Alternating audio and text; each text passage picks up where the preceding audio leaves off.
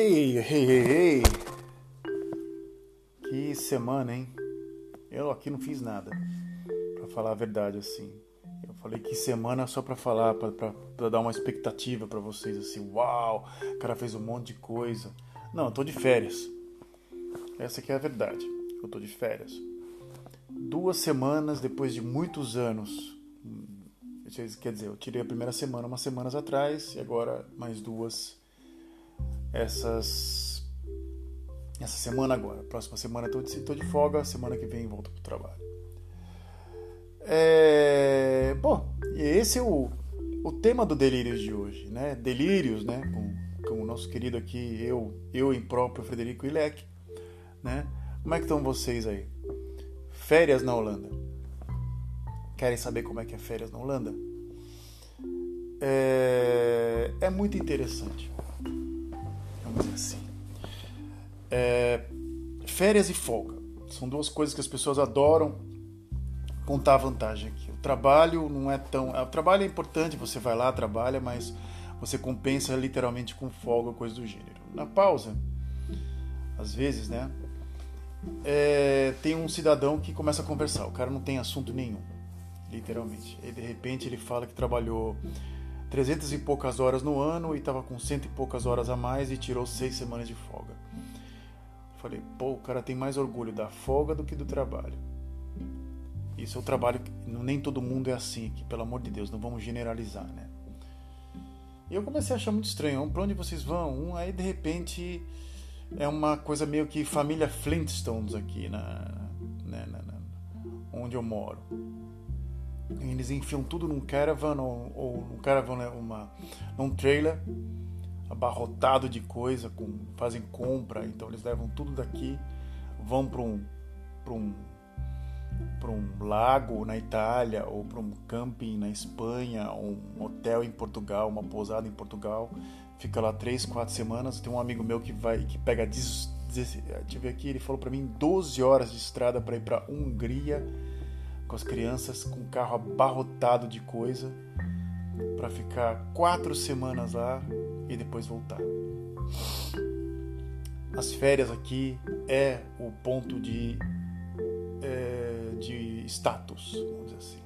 Antes da pandemia, algumas pessoas contavam, não, porque uma vez eu estive na Hungria, outra vez eu estive na. tudo de avião, né? Na Polônia, outra vez eu fui para a Indonésia, que é um ponto bastante visitado aqui nas praias da Indonésia. É, outra vez eu fui para Bonaire, na, no Caribe, né? Que é uma, é uma colônia da Holanda, se fala holandês lá ainda, como se fosse uma Holanda no Caribe, né? E Suriname, Suriname na América do Sul, né? E eles falam que é o ABC. É, é, Aruba, Bonaire e, e Caribe, né? Aruba, eles falam que é a ilha mais. Aruba, Bonaire e. Putz, acho que não é Caribe, não. Acho que é ABC. Eu, eu lembro que eu trabalhei com os caras do, desse, dessa região e eles falaram que o A Aruba é o, é o creme da la creme e o resto é o resto. Né? E. Tá, vamos voltando ao assunto. Depois dessa, dessa, eu resolvi sair de férias. Eu fui para uma ilhazinha chamada Texel. Você pega o mapa da Holanda, né? Tem lá para cima você vai lá com o dedinho lá, você acha Amsterdã, aí você acha Rotterdam, você acha Alkmaar, aí você acha Den Helder, que é a pontinha de tudo de carro, três horas de carro.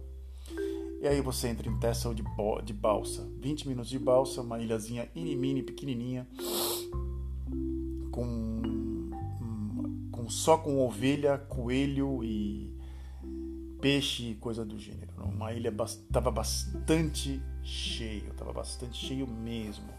Muita gente. Claro, eu, as pessoas se dedicaram esse ano para férias locais, né? Então, mas é que, o que é interessante é que tem hum, muita família, né? Que que saiu nesse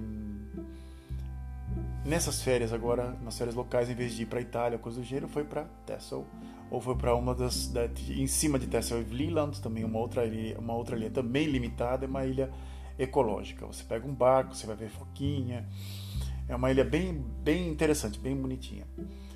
E a gente o azar de ter dois, três adolescentes do nosso lado que chegavam meia-noite e meia da balada e ficavam zoando, ou de bicicleta, ficavam de bicicleta na ilha, né, e ficaram zoando até duas, três horas da madrugada. Os dois primeiros dias foram terríveis né, para dormir.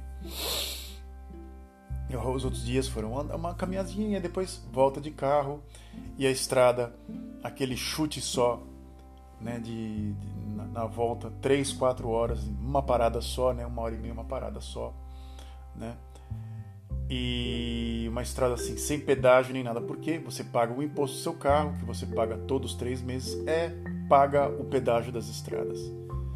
Fato. O país é organizado, né? Então peguei a estrada e literalmente é uma organização fantástica. As numerações são todas elas muito bem, muito bem, são, são muito bem feitas. A pavimentação é sensacional, não tem um buraco, coisa do gênero. Né? Até mesmo na Bélgica, que é um pouquinho mais zoadinho, mas não chega a ser tanto assim. Eu fui até Hasselt, que é aqui do lado, e meu, meu GPS na volta não quis funcionar. Então eu falei, vou lendo as placas. E eu fui lendo as placas e cheguei em casa mais rápido do que com GPS. Então você vai prestando atenção nas placas, vai vendo as entradas. A 1, a 2, você entra sempre pela direita, com, na velocidade determinada, que é 100 por hora, né? E entra para um cá, entra para lá, sempre prestando atenção nas, nas, nos cruzamentos Olha, parecia que eu já dirigia já há 20 anos já um carro, tranquilo. Mas é, o que as pessoas fazem aqui nas férias é uma coisa muito louca. Você acha, que as pessoas vão ver cultura? Se as pessoas entram em museu, você acha que as pessoas vão aprender é, palavras novas? Você acha, não, eles falam só inglês, eles levam, muitos levam, se, se eles vão de, de camping, de, de, desses, desses trailers, né? Que tem uns trailers que são acoplados no, no, no, carro e outros que já são uma espécie de um caminhão, né? que já, já é já a casa. já. Eles levam tudo lá dentro, fazem compra num supermercado barato, top de coisa lá dentro e não consome nada na, na cidade. E na volta a gente vê um cara veio apostando corrida com a gente, a gente estava 100, 120, e um senhor acho que não, não quis tomar um pau de uma da gente e começou a apostar corridinha e o cara vinha num cacete só, né, num trailer, que eu fiquei assim, caraca, esse negócio anda, hein, cara. Meu Deus. Meu Deus. E muita gente no trabalho, que agora mudou nessa né, coisa da pandemia, as pessoas não têm a mínima ideia que vão fazer. Eles acham a Holanda um país estúpido. Passar férias da Holanda é estúpido. Tem que ir para fora, tem que ir para Alemanha, tem que ir para Bélgica, tem, tem que ir para Espanha. A Holanda não tem nada para se ver. As pessoas daqui onde eu moro, hein? entre aspas. As pessoas lá, mais pro lado para cima, mais pro lado chama-se Randstad. Eles já aproveitam aquele pedaço. Eles não é para ficar por aqui, a gente fica por aqui. A gente vai inventar de ir para para Itália, como não? A gente fica aqui. E até um, um, um colega meu falou assim: "Para onde você vai nessas férias?" Ele falou assim: "Eu vou para Tainisia ou Tainland." Fala assim, eu falei assim, nossa, cara, tá tudo fechado, como é que esse cara vai para onde fica isso? Tuin, em holandês, é jardim, como se fosse eu vou para Jardinlândia ou Jardinópolis. Eu até brinquei com ele, tem cidades no Brasil que tem esse nome. Falei para ele no interior de São Paulo. Eu até dei um sorriso amarelo. E muitas pessoas falam, eu vou ficar em casa. Por quê? O negócio é simples. Não querem gastar também. Eles preferem segurar o dinheiro para outra coisa né, um carro novo, uma coisa um pouco bem material, ou caso pegam um emprego para uma poupança, coisa, alguns, né, e outros falam não, eu vou gastar em nada, vou ficar em casa, né? Por quê? Porque muitas pessoas, então, uma grande percentagem que vai faz de conta, vão para é, Ardennes, que é aqui perto, na Bélgica. Tem o lado francês e tem o lado holandês eles escolhem a campings holandeses só para falar holandês. Você se desloca da sua casa para viver a mesma coisa numa Holanda, vamos dizer assim. Esse cara que vai para a Hungria, né? ele vai lá, eu falo assim, ei, tem, ah, tem lá também, a gente pega o carro, a gente vai até lá. Tem alemães e, e, a gente fica em casa, a gente fica numa casa, ele falou até por 800 euros, é até barato, por quatro semanas, muito barato, para te falar a verdade, né? E eu falei, pô, mas 16 horas de viagem, não, 16, eu acho que ele falou 16 ou não 12 horas de viagem. Eu falei, puta merda, eu falei, pô, o cara se matar no volante, né, cara, pra para dirigir até a Hungria, né? cruzar a Europa inteira, 16, 12 horas. Mas as estradas, as, as vias são fantásticas, até na Itália também são fantásticas. Eu, até hoje eu não peguei uma, uma, uma via aqui péssima. Assim, as minhas memórias é, viajando com meus pais, ou até mesmo viajando para outras rodovias no Brasil, assim tinha aquelas buracópolis, né? Que tinha aquela cidade, aquelas cidadezinhas, as é, fossópolis lá no meio do, do, nada, né? Que pegava, de repente o carro tinha que andar 20 por hora e desviando de buraco? Aí os caras jogavam aquela pasada de piche no, no buraco. E é isso, e falava, e falava, que era culpa do governo. Ou você tinha que, que, que viajar 600 quilômetros com 7 ou 8 pedágios e a viagem de ônibus saía mais barata que a de carro. Era uma desgraça. Era, era essa que era a minha experiência. Então, por isso que durante muitos anos eu no Brasil eu viajava de ônibus e, e tinha uma bicicleta, não me sentia obrigado a ter um carro. Na volta, né, minha esposa falou assim: no Brasil era impossível. Eu falei: eu não gostava de dirigir carro no Brasil. Eu falei: eu também não. Eu não era muito estresse, era, era, era, era, era uma cagada atrás da outra, vou te falar a verdade. Estresse, pessoas gritando: olha se eu te falar a verdade é que sim, se um ou outro dá uma buzinada ou de vez em quando, em mim assim, é raro você ouvir buzina ou gritos na rua. Quando eu era ciclista, quando eu fazia o bike messenger, aí sim as pessoas gritavam comigo para fazer altas, fazer altas barbaridades também, para te falar a verdade. Não era nenhum anjinho no, no, no trânsito, não. Eu fazia. E fazia de propósito, para verdade, molecagem. Quase 45 anos, não eu tinha, fez até uns 42, 43 anos, fazendo molecagem em cima da bicicleta, brincando e de repente. Ah, esquece. É... Bem, e nessa pandemia as pessoas agora não tem mais essa coisa de sentar e falar, porque quando eu fui para é, Berlim, eles estavam não sei o que, não sei o que lá. Não, raro, muito raro. As pessoas não querem esquentar a cabeça de ficar entrando com máscara. Primeira vez, para falar a verdade, assim, a primeira vez nessa pandemia que eu botei uma máscara. Né? A, primeira vez, a primeira vez que né, nessa pandemia que eu coloquei uma máscara que eu tinha que passe, vir em, em outros locais, né? E era obrigado a máscara e é a primeira vez que coloquei uma máscara na pandemia, né? Porque eu só, só fiquei aqui na região assim, muito pouco contato com as pessoas aqui, mas às vezes uma, uma distância muito grande. De repente foi necessário colocar uma, uma máscara. Coloquei. Mas o que foram as férias aqui foram. Tá, tá, mudou um pouco a cabeça das pessoas. Aí de repente você tá de, na rodovia dirigindo, né, com o carro, você vê aqueles carros que acho que não tem muito no Brasil, aqueles Volvos V70 ou, ou, ou Volvo V40, que são carros grandes, né? É, ou um Saab 9-5 são carros é, é, são peruas grandes, né? São carros tipo um Passat também, como se fosse um Passat. Não sei como é que se chama no Brasil, esqueci como é que se chama no Brasil. Abarrotado de coisa, lençol, tralha, skate, e de repente tem um negócio atrás, um, um, um uma espécie de um, de um de uma de um de uma caçambinha atrás, lotado de coisas. Os caras estão indo para ponte que partiu, não sei para onde eles estão indo, para França, sei lá que raio que tá. E e, e você acha assim, ah, vou pegar um congestionamento. Tem aquele trauma do Brasil, né? Vou pegar um congestionamento. Tô ferrado, vou pegar um congestionamento. E de repente vem uma, uma, um congestionamento que fica a 50 por hora durante 10 ou 20 minutos e de repente puf, a coisa anda. De repente o que me, o que me, o que me, que me surpreendeu assim, de repente estava na parte de Amsterdã, que é a, a rodovia chama-se A2, né? Ela vai para uma A9, né? E só não tinha uma faixa, não, foram seis faixas. Seis faixas. Então você imagina uma rodovia com seis faixas, quase quantos metros de. Eu nem sei quantos metros tinha ali. Quantos metros tinham? Tinha um, era, era grande pra caramba. Então, de repente, eu, eu podia escolher qualquer um e o fluxo de carros era gigante.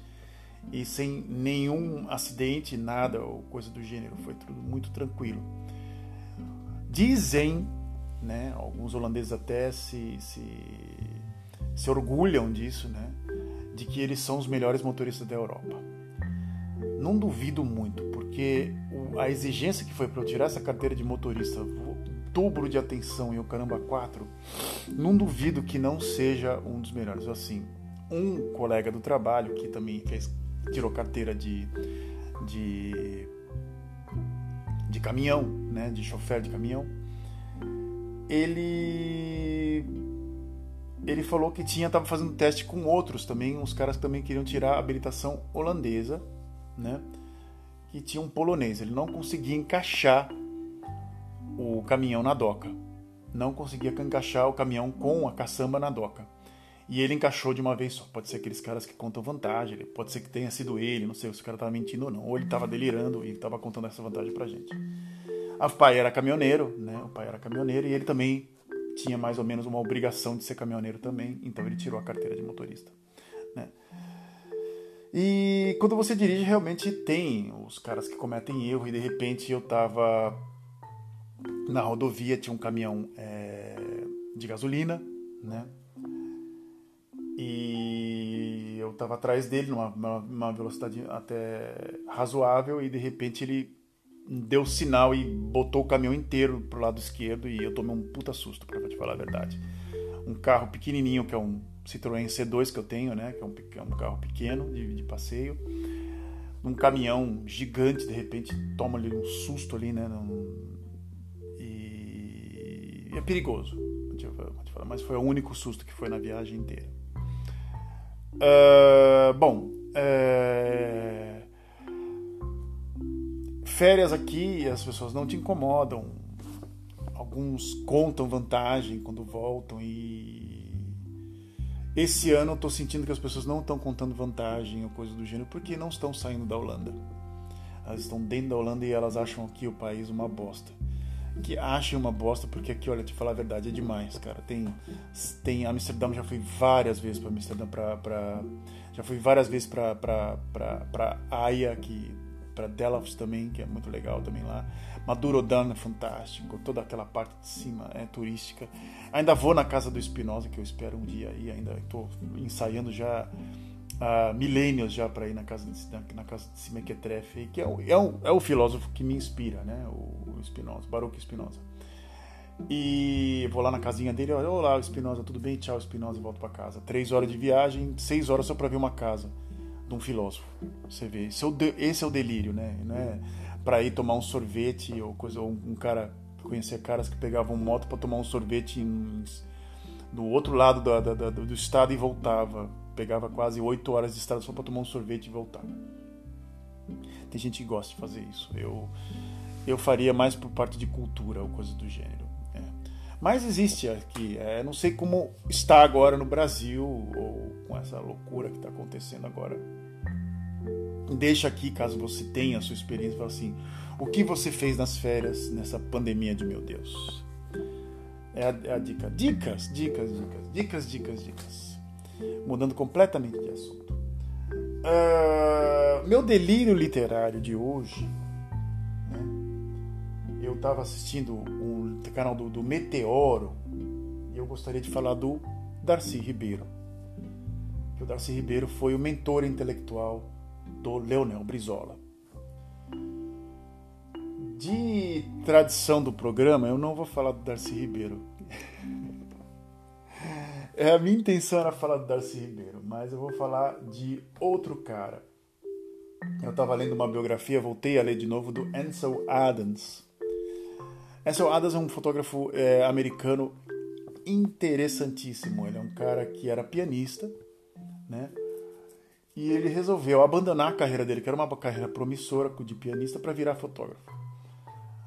A esposa e os filhos, os dois filhos, dois ou três filhos, eles foram morar numa cabana nas montanhas assim, uma espécie de survival, assim, tipo, eu vou fazer minha carreira como, como fotógrafo num carro velho e vou fotografar toda todas as paisagens de canyons ou coisa do gênero da, da, da, América e isso vai, vai ser meu futuro, isso vai me dar dinheiro, né? E procurava patrocínios, como filmes, ele fazia filmes em chapa de vidro, né? São, é um outro tipo de técnica. Então, um cara que abandonou e escreveu todas as. Ele criou a técnica de a revelação de zona. Eu achei até hoje os três livros dele de técnica e a biografia dele. Interessante ler a biografia desse fotógrafo porque ele só foi é, se destacar depois. Ele já tinha um certo destaque como fotógrafo, mas é depois que ele criou os livros e depois ele virou mestre em fotografia, é que ele começou a ter mais destaque. Atualmente ele é, se for falar de fotografia, tem que se falar de Ansel Adams, principalmente a fotografia de paisagem. Esse é meu é, é, delírio literário. O livro só se chama Ansel Adams. É uma edição que eu tenho, é uma edição pequena, não é a edição. A primeira edição vem com fotografias, vem com uma série de coisas. A biógrafa coloca imagem, bastante imagem dele, muitas imagens dele. É, e essa, essa edição que eu tenho é uma edição mais barata e só tenho texto e algumas poucas fotografias. Delírio é, cinematográfico. É, eu estava assistindo Netflix, não, agora não me lembro aqui. Eu tirei meus DVDs aqui da sala. Ixi. Em termos de delírio cinematográfico, eu vou ter que ligar. Ah! Lembrei. Vou ter que ligar porcaria nenhuma.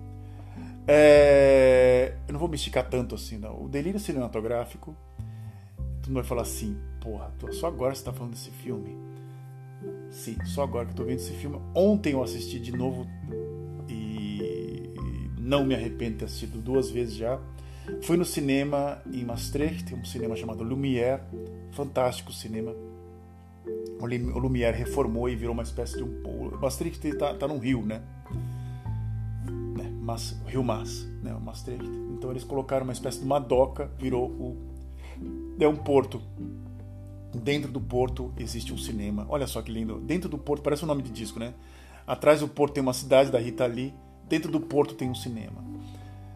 E lá dentro eles fizeram uma espécie de um de um, um cinema assim muito bem decorado, como se fosse um, um portinho, uma coisa assim de, de cultura.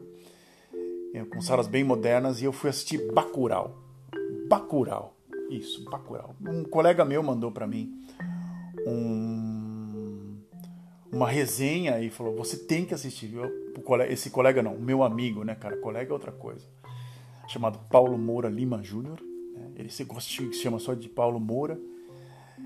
E eu basicamente depois que eu cruzei com uma, uma, crítica do NRC falando muito bem do filme, né? Eu resolvi com um colega meu daqui que gosta também de filmes diferentes e a gente foi assistir o Bacurau.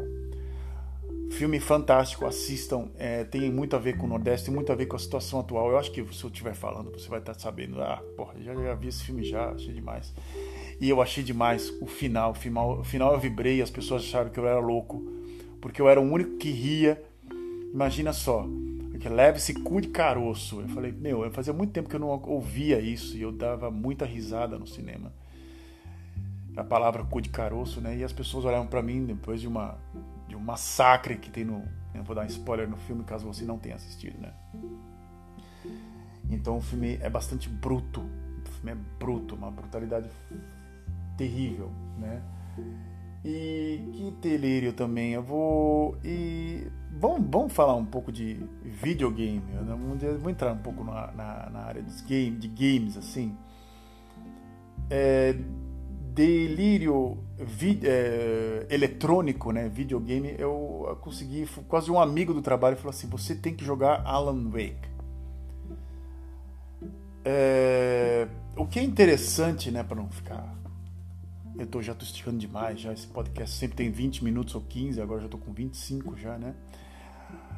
O Alan, esse filme, esse, esse jogo Alan Wake é um jogo baseado em thrillers, como Twin Peaks e coisas do gênero. Vou até descer no porão e pegar o, o box do Twin Peaks e assistir, né? tem muitos jogos atuais, se você vai sentar e jogar, tem muita coisa de filme. O jogo copia o filme, o filme copia o jogo, como mais ou menos o filme Baby Driver, que é um filme fantástico de ação e copia na cara o GTA, né, aquela série GTA de, de videogame. E Alan Wake é um, comecei a jogar, é um jogo de, que, que tem muita sombra e luz e, e muito suspense e eu gosto disso, como se os filmes, os jogos como Silent Hill, os outros jogos do Resident Evil, é, o, do, o 4, né? O quarto Resident Evil, eu acho legal. Os primeiros, nunca me habituo direito com a câmera, eu acho muito irritante. Né? E etc, etc e tal.